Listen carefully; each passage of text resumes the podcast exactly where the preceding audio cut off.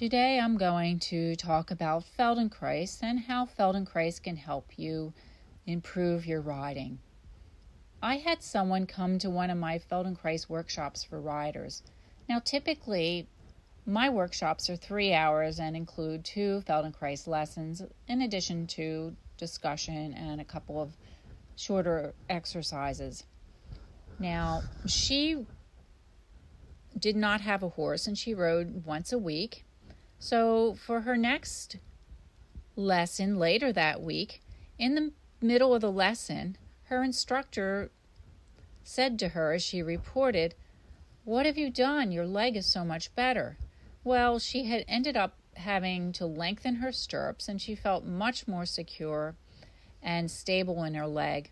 And that longer leg position stayed with her moving forward. So, what happened?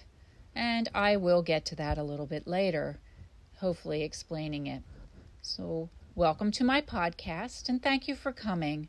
I'm Suzanne DeStefano. I help riders find the subtle adjustments in their riding to help improve performance, their performance, and their horse's performance. Feldenkrais, what is it? Now, I am trained as a Feldenkrais practitioner, and when me and fellow, fellow Feldenkrais practitioners discuss how to explain Feldenkrais, we have a hard time defining it. So rather than me telling you what Feldenkrais is, let me talk to you about Felden, the benefits of Feldenkrais and how it can help you solve problems, movement problems, both on and off the horse. So, Feldenkrais, for those that are familiar with it, um, basically most people think of it as changing movement patterns. So, patterns. So, improving your flexibility and coordination, um, becoming better functioning, finding ease, and better strengthen your movements. Now, they are clever lessons designed to help you discover on your own. There's, they're either verbally guided or there's the hands on component where they're one on one. And that's called functional integration. The group lessons are called awareness through movement. So, Feldenkrais lessons help you develop greater awareness of how you move. Now, they do help you clarify how you're moving. So you improve your observation, improve your sensing in movement. For myself, another benefit is understanding Feldenkrais principles and strategies. Those strategy well the principles do help clarify classical riding principles. They allow me to look at classical riding principles from a different angle. So I can see from a, a different way of looking at equitation and horsemanship and classical riding principles on how to think of it in a different fashion. And I also incorporate those principles and Feldenkrais strategies in how you uh, how I teach and how I approach horses in training. Feldenkrais because that helps you stay in the moment and be in the now helps you through observe and you stay there through observation and just noticing and you become engrossed in those moments so instead of having yourself focusing on not reaching your goals you're you're in the process and as a result, frustration and other negative emotions do not tend to arise. So, Feldenkrais does help regulate emotions. And many riders come to me with difficulty with pain. So, Feldenkrais can help you move away from pain. So, there are several strategies you can do if you have knee or hip pain to find and ride with much more comfortably. So, developing strategies in the saddle is one thing that, one benefit that you can develop through um, doing Feldenkrais. So often we discover that problems that we have, any difficulties in the saddle, ha- the source of that difficulty may not be where you're focusing. So it, the, the source may actually be further away. So if you have difficulty with one foot falling out of the stirrup, now there's several reasons you may do that, but it may be because you're holding somewhere up higher, like in your hip. Now, for myself, I was frustrated for many years because I felt like, and my instructors told me that I was pulling on the reins, that I had too too much tension in my my arms and my hands. So, in order to stop pulling and develop soft hands, I needed to develop my seat and use my um, the bigger muscles of my pelvis and my spine to replace the use of my hands. So it that the use of my seat created a counteraction um, to support my arms and hands. So I became more stable in my seat, therefore became more stable in my hands, and I could change how I used my torso in a way that the horse could feel through the contact with the reins or even through my seat um, and respond. So I didn't have to pull. So in reality, softening my hands was fi- figuring out how to use my whole self.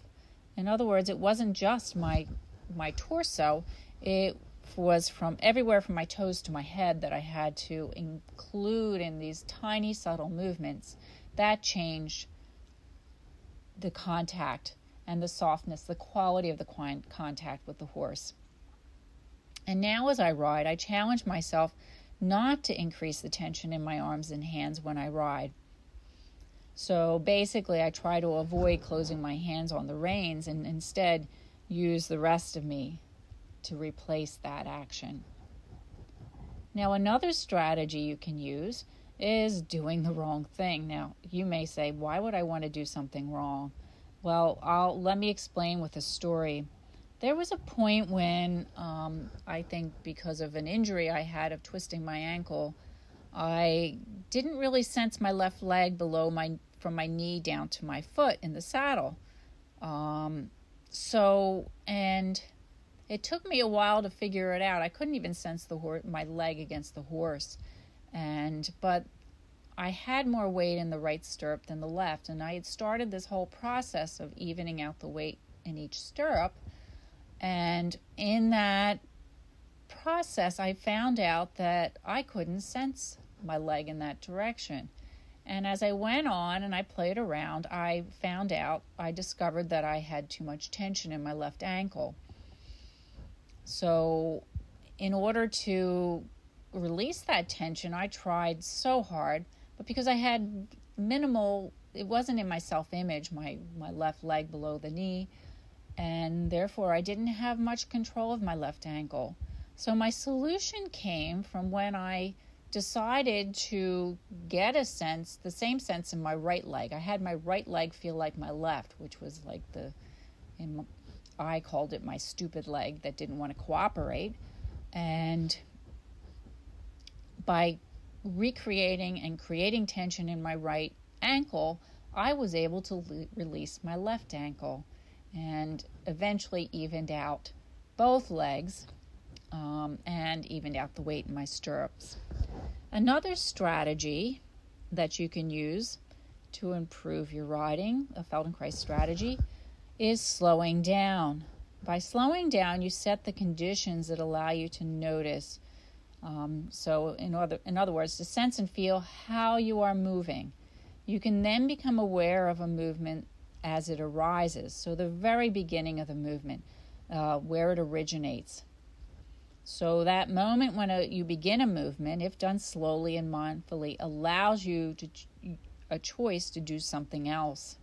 So, here's an example. Often I have riders break down um, something such as simple as standing in the stirrups and having them notice how they initiate the movement and then make further suggestions for variation and asking them what they sense and feel and what they need to pay attention to. Now, often riders, first off, need to learn how to slow down. They're so used to doing something quickly and just doing it. When just done with speed, in other words, inertia, you can't alter, it's harder to alter the action to find what's easier, more functional. And you can also, you tend to kick past um, extra effort in your musculature and you don't notice how hard you're working. So, by slowing down, you can sense where you have difficulty continuing with the, the movement without adding more work. So, standing in your stirrups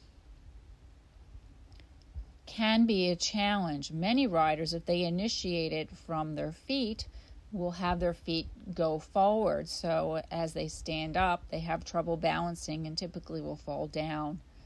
Um, another Feldenkrais principle is to that a movement should be reversible.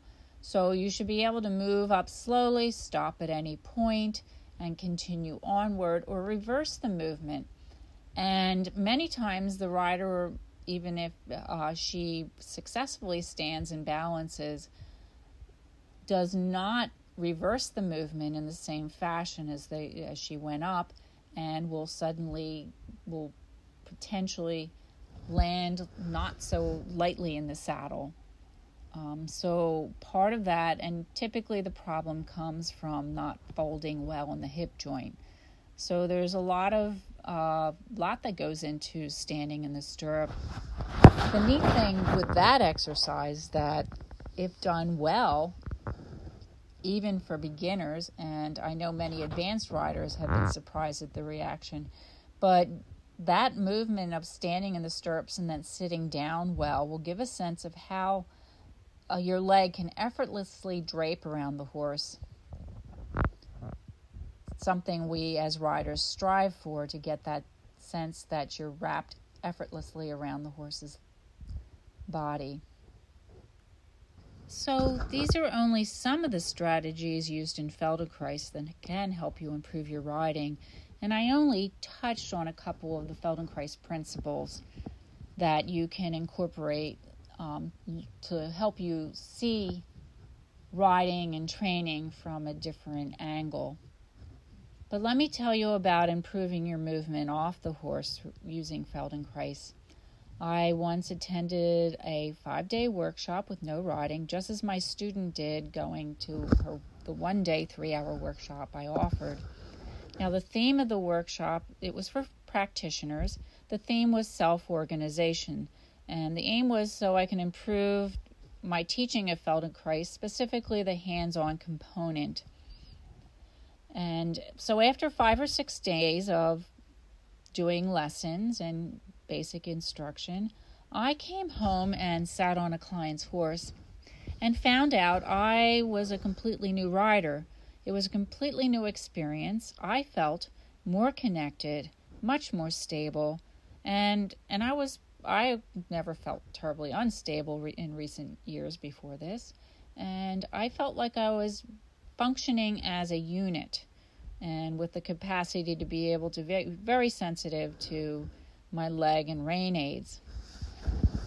So here was five days not sitting on a horse to find out that I had become an entirely different rider, and that stayed with me. And it actually built the foundation to find even more as as time went on. So Feldenkrais will help you make better choices and help build your confidence. And just as I came home and found that I was a different rider, I was able to take all that information and apply it to my riding. So, improving your ability to sense and observe helps you more accurately assess how you're moving and you trust more and more what you're sensing. So, you become much more accurate. So, how often have you thought you were doing something such as maintaining your hip heel shoulder alignment, but when presented with vis- visual evidence, such as a video or a photograph, you found out you were not well aligned well, accuracy in sensing your movement does improve with mindful practice. So imagine knowing with precision how you're moving and have the and having the capacity to make subtle adjustments so you can help yourself improve improve on your own even without an instructor present. So that is possible. I know i've done that and i know my students report the same. So that's a basic overlook, overview of feldenkrais. I hope this has piqued your curiosity and you'll try participating in a few lessons in the future thank you for listening to my podcast today and if you like what you heard, please subscribe.